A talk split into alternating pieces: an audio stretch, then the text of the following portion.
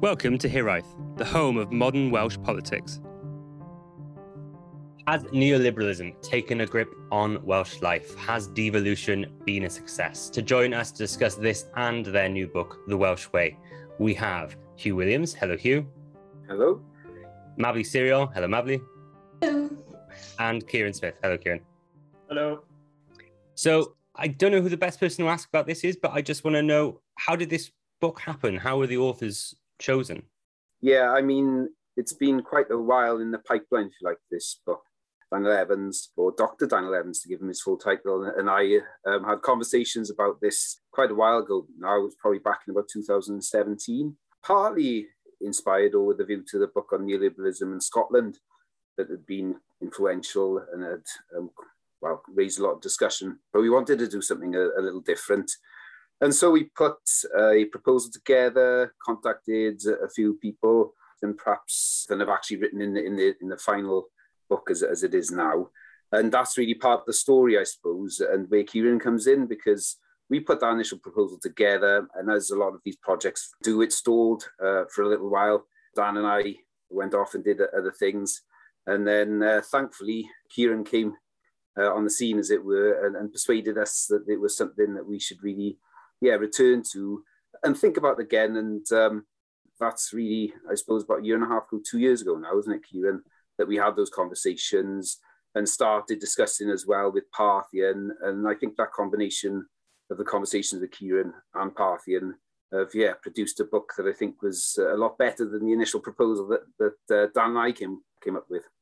The problem was that it the, the project had stalled somewhat, you know, with other things going on in everyone else's lives. Uh, but it just, that that period of stalling just so happened to coincide with a period of unemployment for me. so having more time on my hands um, you know, I'd known about the project anyway, although wasn't involved directly. But having that time sort of, yeah, gave me a bit of space to think about how we might develop it as a project. It's worth saying, I think, that it was initially imagined um, as an academic text. So it was going to be a um, sort of your more kind of academic style of, of of intervention where you'd have i think in the initial proposal there were maybe nine or ten chapters of you know the usual length six 6000 words plus and I think what the conversations we had when we sort of tried to restart the project were involved trying to think differently about, well, how much of an impact would an academic text really make on the wider public sphere in Wales, and whether it was worth thinking about a book that would would reach a wider audience, basically. And I think we, you know, we made a decision pretty early on to sort of try to expand the remit really, invite more uh, more contributors from different kinds of backgrounds to reflect on what's happening at the moment in Wales. And I and I think that is you know one of the big strengths of the book is is that we made that decision. And I think it's probably sold by now, probably maybe 10 times as many as it would have had it been the original academic book. So, yeah, that was probably the right decision in the end. Yeah, too true, Kieran yeah, we obviously um, thought that there was a wide array of people who could contribute to something that would be perhaps uh, slightly more polemic um, and, and, a more deliberate intervention, if you like, in the political discourse. Um, and, and, hopefully that's produced something that's, you know, is perhaps more worthwhile and gets a wider readership.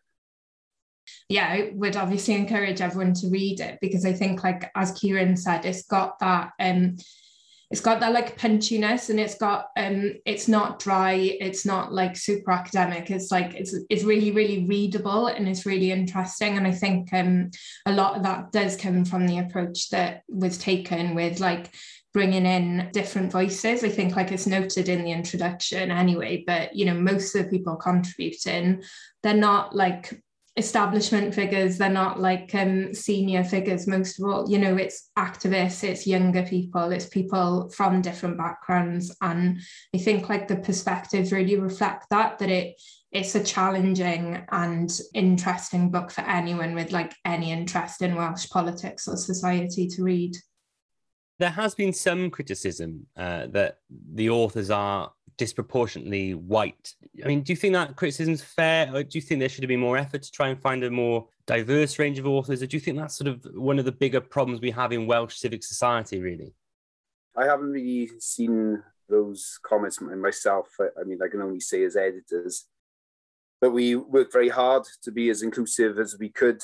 It's not actually always that easy to get contributors for these sorts of discussions at all, regardless of background, because in many ways that discussion around Welsh politics is really not as diverse, it's not as in depth, and it's not as well informed as, as it should be. Uh, I mean, one of the interesting sort of results of this was in terms of trying to be inclusive. One of the things we did in the end, uh, and you'll see that in the final chapter, is decide that actually what we could do is provide a platform for certain voices. So one, one of the chapters is actually an interview with people from Butetown Matters, because that's one way to bring more people in. Uh, and I think that's a comment that uh, Dylan Moore made in his review, that actually that's something we need to think of, not so much in terms of this book, but in future in terms of giving a platform. How is it that we go about as people who are involved in publishing and creating pieces like this, works like this? How is it that we provide a platform? And hopefully the book starts to do some of that in, in terms of the contributions it's important to note as well, like not all the contributors are white. Um, so I do think to some extent that's not entirely fair criticism, but I do, I totally accept, you know, there's a broader problem here within like the Welsh public sphere and Welsh politics and discussion in terms of the people who are able to play like an active role and who are able to contribute and like, you know, most importantly, who's actually listened to but I think the the driving forces behind that are like they're material and they're structural. And it's not you know there's often and this is something I write about in the book is you know there's often this drive within Welsh politics to towards this sort of politics of like representation and that we need as long as we can just tick the box of having like women and people of color LGBT people in certain positions then we've solved those underlying problems of um, and that shut people out but that's that's not really how you do it. And i do think we need to do a lot deeper work in terms of bringing those perspectives in and removing like the real barriers there are to people's voices being heard. And and then that needs to cut across um, our whole society.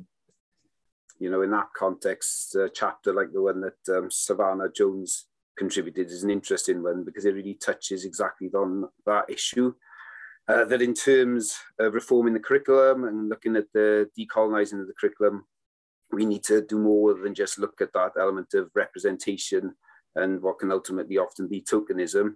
And that in terms of how we educate people, in terms of how we, we address um, our teaching, that we need to take that critical approach that looks not just at those elements of representation and identity, but also that we look at the problems in terms of class and equality and Savannah's argument, as I understand it, is unless you actually approach it in that two pronged manner, if you like, we're never really going to be able to address some of these structural issues that face us, uh, of which there are many symptoms. Kieran, what goes through your mind when you hear someone like Mark Drakeford rail against neoliberalism, but then, as he's professed, you know, throughout this book, interacts so readily with it? Why do you think his actions don't match his rhetoric?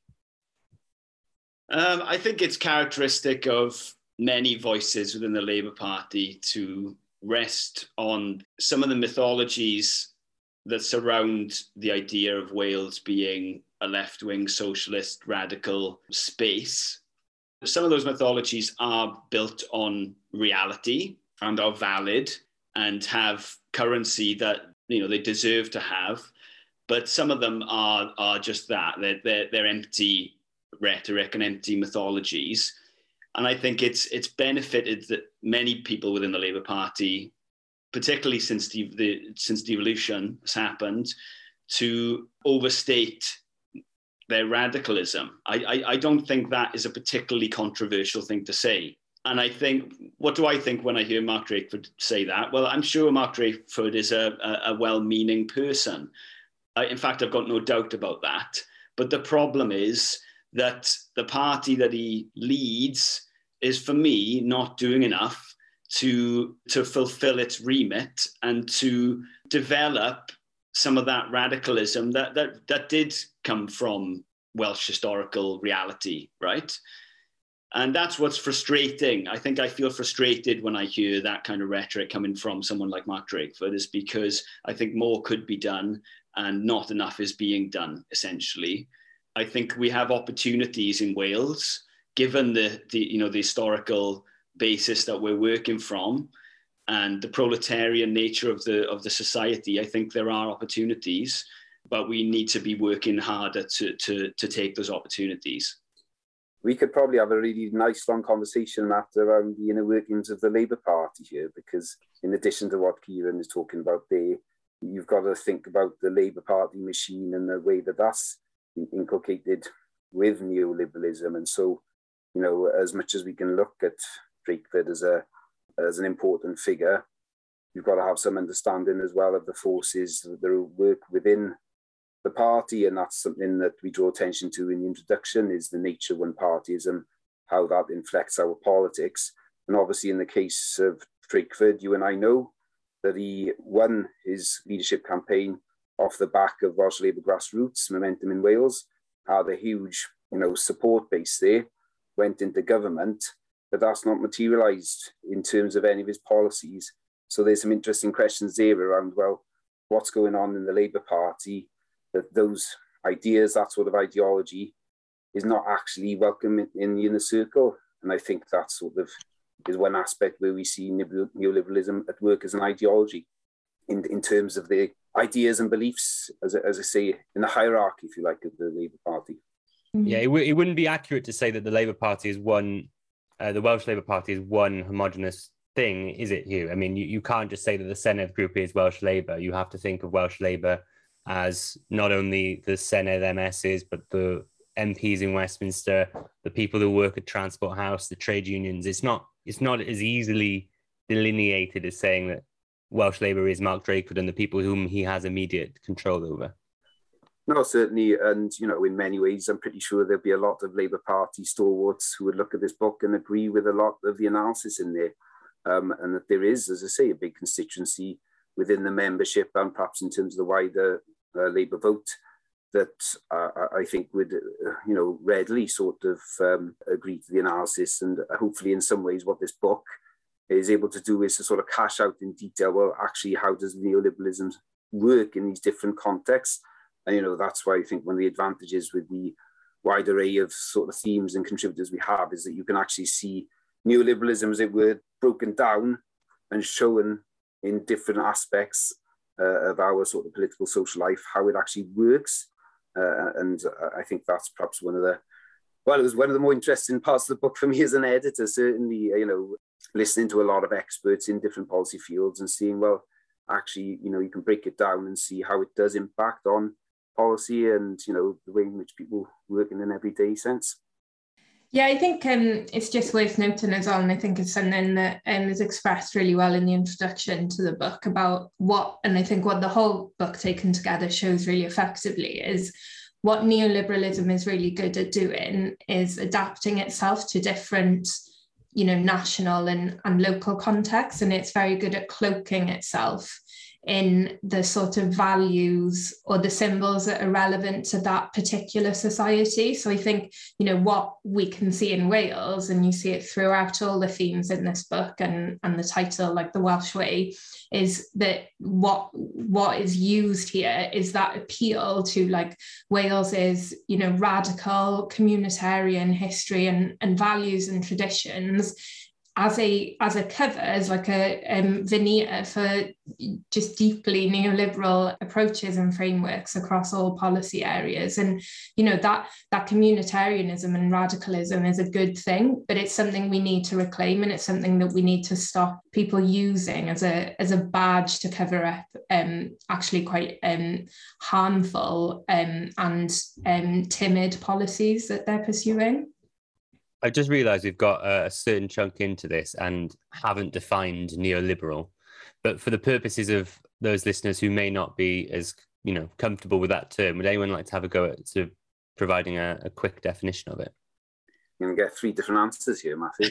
That's the beauty of um, neoliberalism. It is it you know it can be described in, in different ways. But yeah, Kieran, you have a have a, have a start well, I, I was going to say it's difficult to have a crack at trying to de- define neoliberalism in anything less than 20 minutes maybe.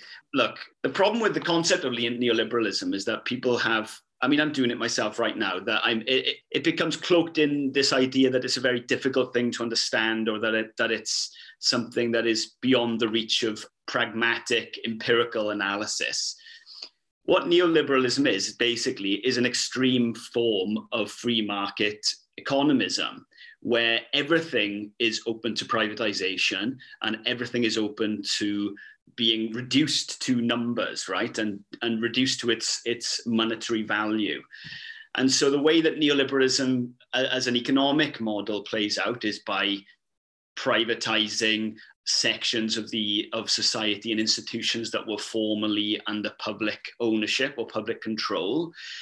But it doesn't just have economic effects. And i think that's the point we're trying to make in the book is that what neoliberalism does is is not only privatize everything and privatized institutions, but has its effect on social and cultural attitudes and the ways that we carry ourselves and and the way that we experience our, our lives. And that can be through the ways that you know we've become hamstrung by identity and the idea of, of the self and individualism and you know brought more broadly the atomization of society into feeling that we don't belong as parts of a community but we're out to look for ourselves so yes it's a it's a far reaching concept but i i, I think it's not too difficult for most people to get to grips with. And I think have a look at the introduction, which gives a bit, a bit, maybe a slightly clearer overview than that. But I think that's broadly it for me.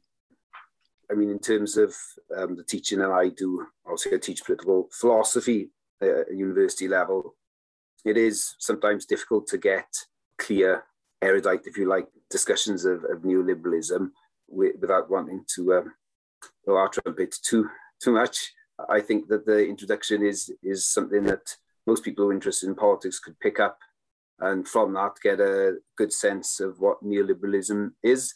And as I mentioned earlier, I think what's really valuable about the book, in addition to providing perhaps that sort of initial conceptual understanding of what neoliberalism is, is how that actually plays out in practice. Because as Kieran was saying, you know, it's an ideology ultimately which impacts on the way in which we think and, and behave and organize.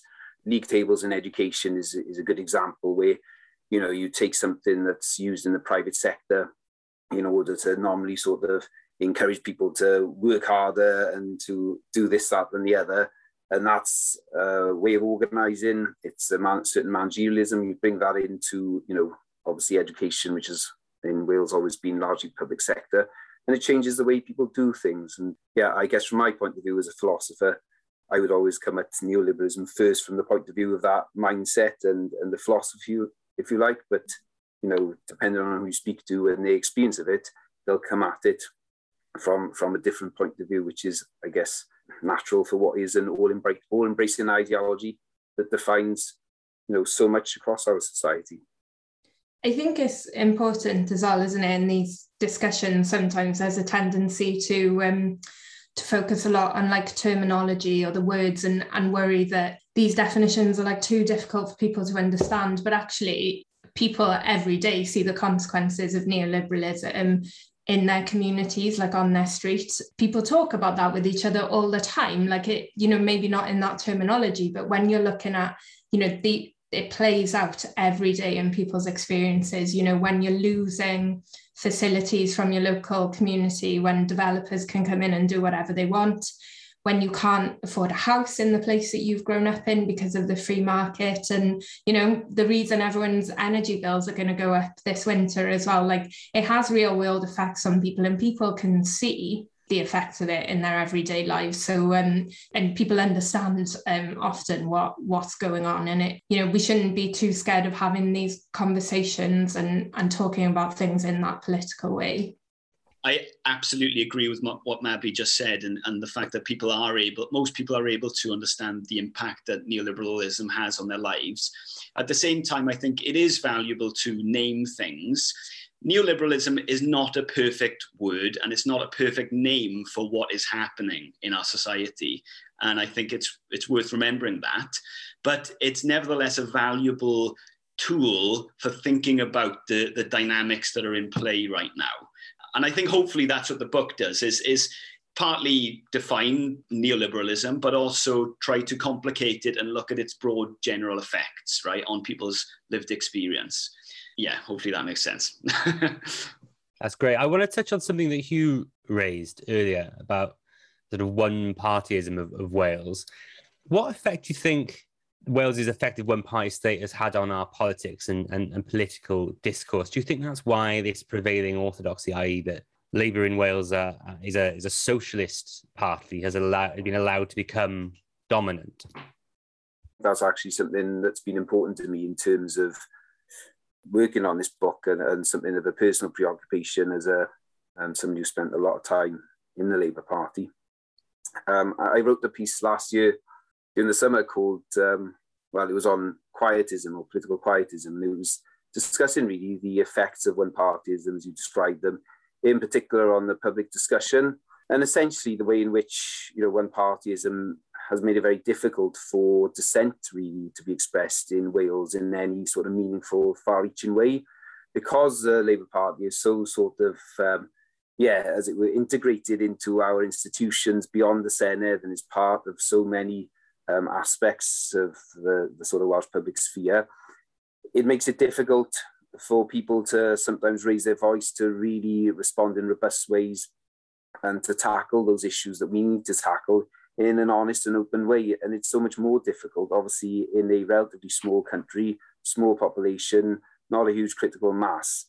And so, from my point of view, you know, one of the yeah important parts really of working on this book and putting in the hours was, I, I guess, putting my money where my mouth was and thinking, well, you know, it's time for people to actually stand up and say some of these things and try to get that level of honesty integrated into our wider political discussions. So I'm looking forward to the response to the book in a way because um, I think you know in some quarters there might just be an attempt to sort of quash it and ignore it and you know um, say this that and that the other about the editors and the authors.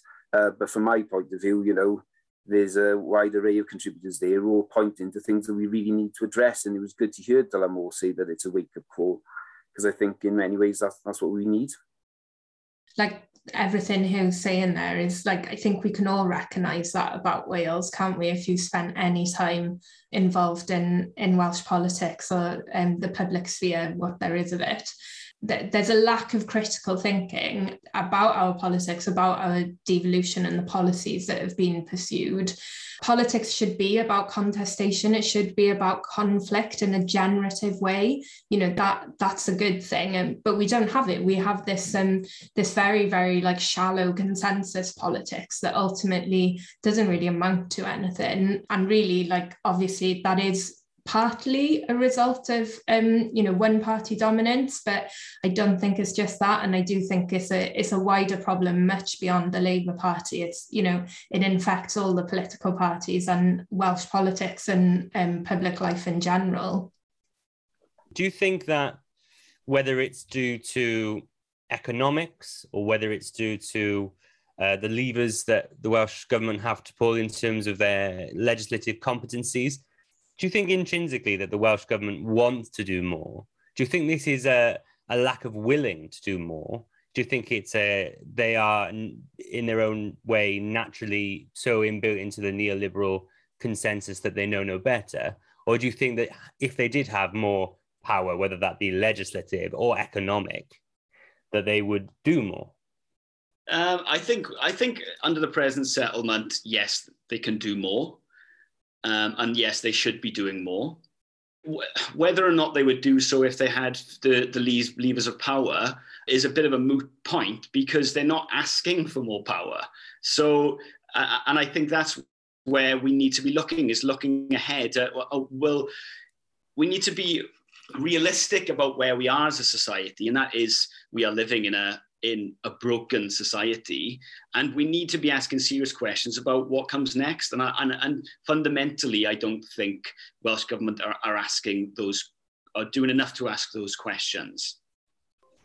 I think as well you know we've been continually promised haven't we throughout the history of devolution that more powers is going to deliver better outcomes for for the welsh people. And as this book shows that just hasn't happened you know whether you talk about like the the powers we have or the financial constraints like yeah, those things are real and they do affect like the parameters that the government is working within. But, you know, politics is about choices, isn't it? And the Welsh government has repeatedly made certain choices which has fav- which have favoured like a certain economic social settlement. I think, you know, let's look at like the pandemic um, and the decision to um, suspend like land transaction tax and, and make that lower, you know, to the benefit and to protect the wealth of homeowners and landlords rather than tenants and young people who now are being completely priced out of their communities all across the country. That was a decision. That's not due to the constraints of the powers they have or the funds that are available to them, because that's completely within their gift. So I think when you scrape the surface of these different policy fields and go beyond like the radical rhetoric as the chapters in this book do, you can see that there's a repeated pattern in terms of the policy decisions that they're making. Yeah, I mean, I think it's a really interesting tension as well, isn't it? And takes us back to perhaps some of the aspects of neoliberalism we were talking about, where on the one, well, specifically in its Welsh incarnation, if you like, that you have this radical rhetoric on the one hand. You often have as well legislation that is really promising. You know, there's a chapter in there by Francis Williams, an excellent one on the future generations uh, legislation and how that has failed to deliver. So it's really interesting phenomena in a way, the way in which we've built up um, this sort of mythology that Kieran was referring to, this idea of who we are and what evolution represents, that we have, you know, some of the right forms of uh, narrative or, or, discourse, and that, you know, if you looked at it just at that sort of uh, superficial level, things would seem to be quite, uh, you know, healthy in terms of socialism in Wales. And people have kind of interpreted the um, Senedd result in that way, haven't they? In contrast to what happened in England and the councils, you know, there's this idea that that was because you know Mark Drakeford and the Labour Party represent the real, you know, proper red socialism. Uh, and I think a lot of this book is about trying to expose what's actually going on beneath uh, the surface, mm-hmm. and that actually, because of these prevailing tendencies, these sort of neoliberal techniques, if you like, that go back a long time before devolution, actually there's this massive disjuncture between often what we say, what we expect of each other, and then the actual realities. So in some senses, you know, you could look at this book and say it's, you know, nid dath e gweth, as we say in Welsh, you know, okay, you're saying you're going to do this. This is what you've said is, you know, the, that uh, the Senedd is all about. Well, actually, let's go on and deliver then. And mm-hmm. I think in those terms, you know, there's a huge amount of agency and power that the Senedd has that it doesn't actually use in a way that reflects a lot of this rhetoric and the discourse that emanates not just from the Labour Party, but you know other politicians as well.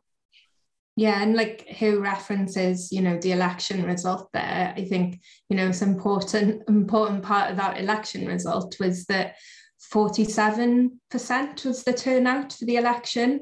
So I don't think, you know, any of us can really look at that and claim that that's a ringing endorsement of Welsh political radicalism or the devolution settlement. And, you know, ultimately people people aren't inspired by what's being offered and people don't feel that it's making a material difference to their lives. And and that's what needs to change. What's your analysis been of the pandemic response from the welsh government? Do you think that that has moved them away from their previous neoliberal actions, or have they just uh, used it as an excuse to, to do even more in that in that area? Do you think? The, the nature of the question suggests something. There's something wrong with the way that we're thinking about the way that neoliberalism operates, right? I don't think any of us are suggesting that you know any of the actors within Welsh government are versed enough in the the concept of free market economies or neoliberalism as a concept that they are direct agents of it. But what neoliberalism does is implicate people in its ways of, of, of thinking and behaving. And I'm sure on a personal level, there's plenty of people in Welsh government who most of us wouldn't have a problem with getting on with. But the point is that what neoliberalism is doing is, is, is veiling the possibilities of what is achievable right now politically. And I, I think yes, the, the pandemic is a good example of that. I mean, what the pandemic was for many, in, in many ways, for, for Welsh government, I think, was was a gift in in that it it, it offered the Welsh population. Uh, well, for a start, it, it brought the idea of, of, devolution way up on the agenda in a way that, that it hadn't previously. And I think more people are well aware of devolution now as a result of the pandemic. Um, what it also enabled the, the, the Labour Party to do in particular was to bring out plenty, you know, wheel out much of the rhetoric about the way that it was doing things differently and, you know, defining itself against Tory kind of just just how callous the Tory the, the Tories had been handling the situation.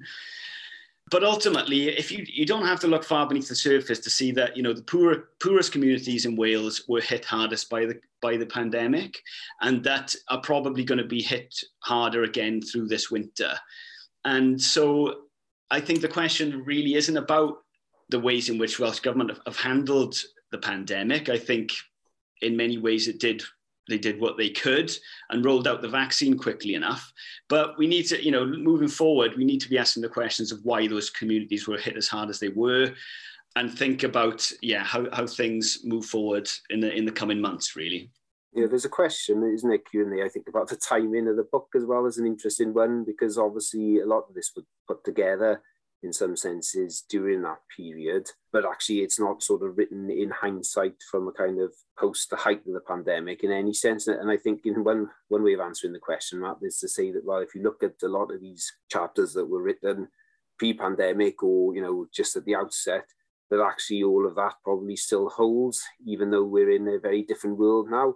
And in some senses, I think that's you know important in terms of the timing of the book. If we think about a lot of this rhetoric around build back better and the opportunities that we have to do things differently. You know, people have been reflecting on their everyday lives, what's important to them.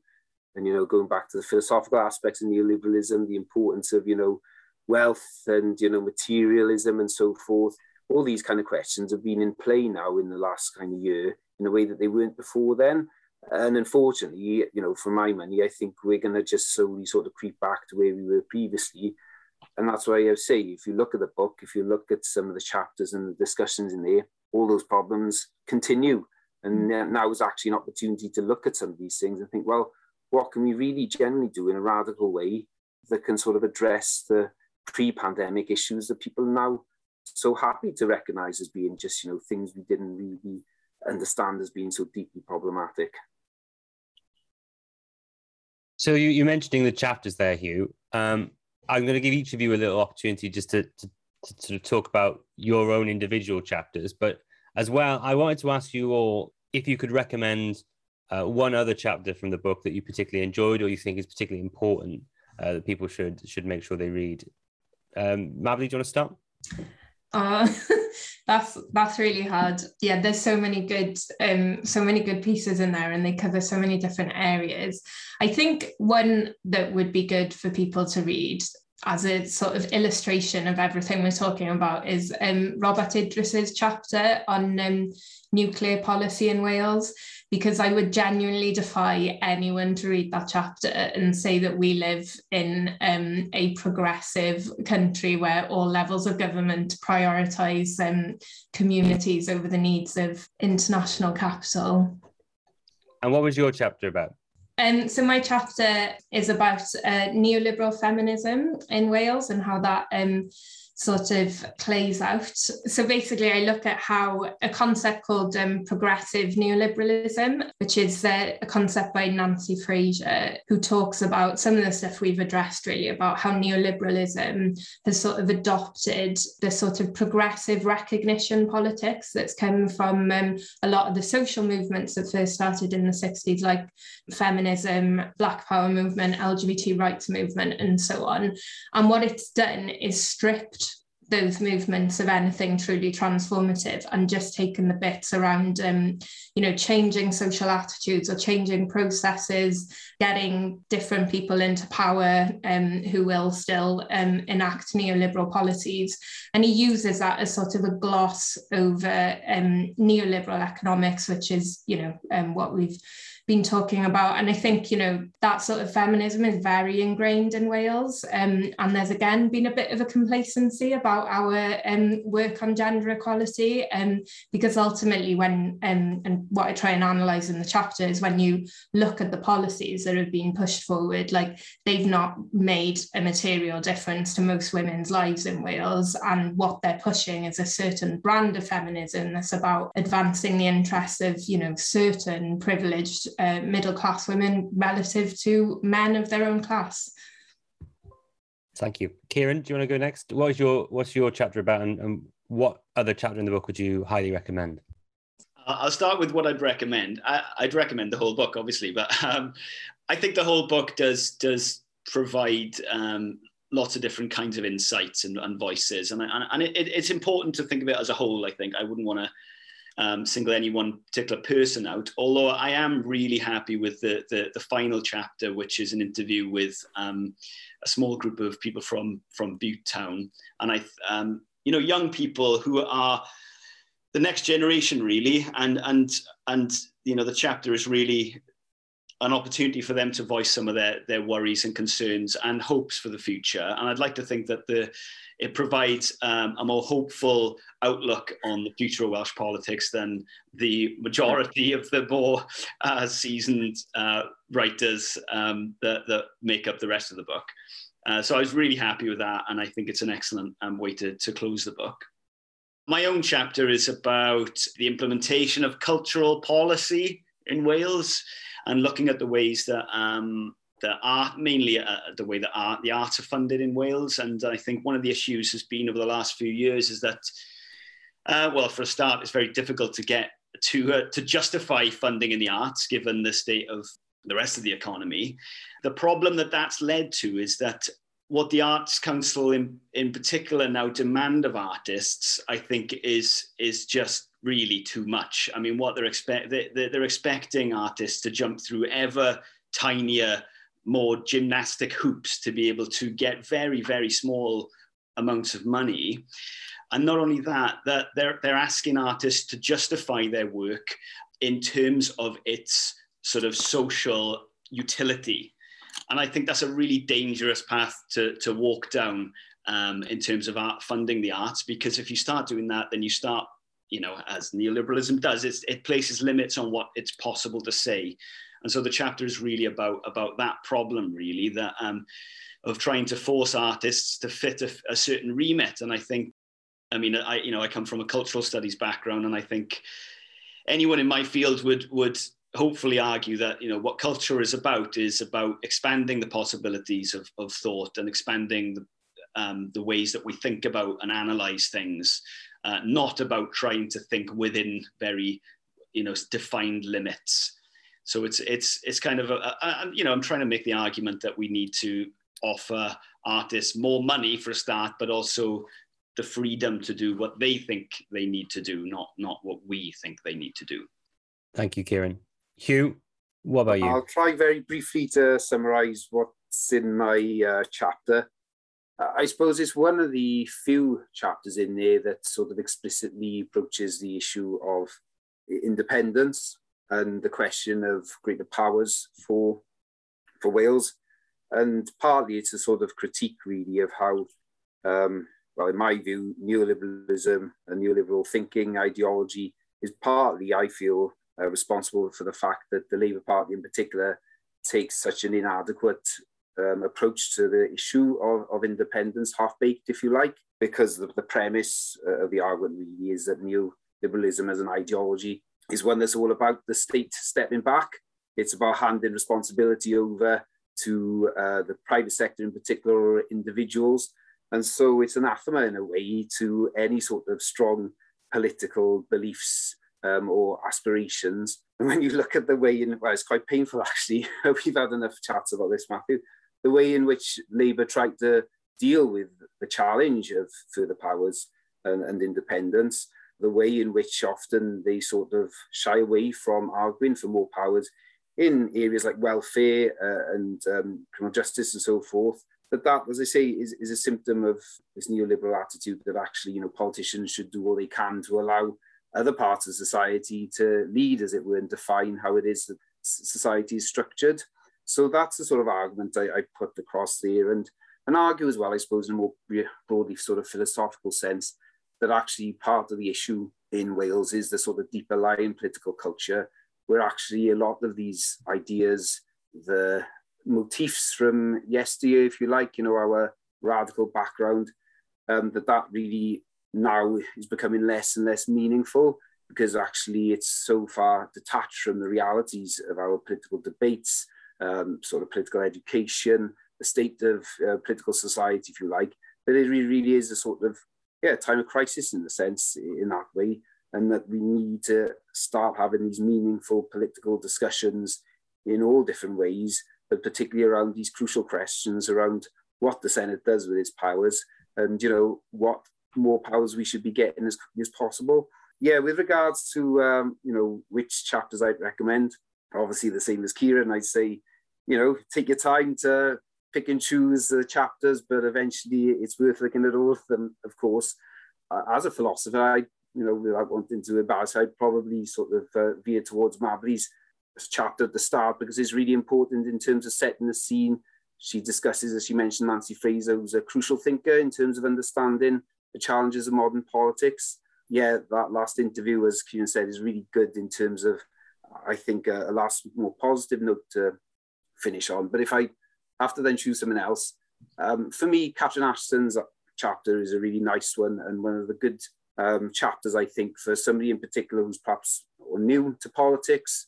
And if you really want to see the connection between everyday life, the way in which it impacts upon people, and then the wider structures. It's a great chapter, I think, because she starts, you know, up in Bedlinog on a walk with her children, and then from that very sort of personal experience, her lived reality, she then goes on to discuss the challenges that parents face in, in our society, and actually some of the concrete actions that we could be taking, um, regardless of the limited powers of the Senedd. So, uh, yeah, a good one to start with, I think that.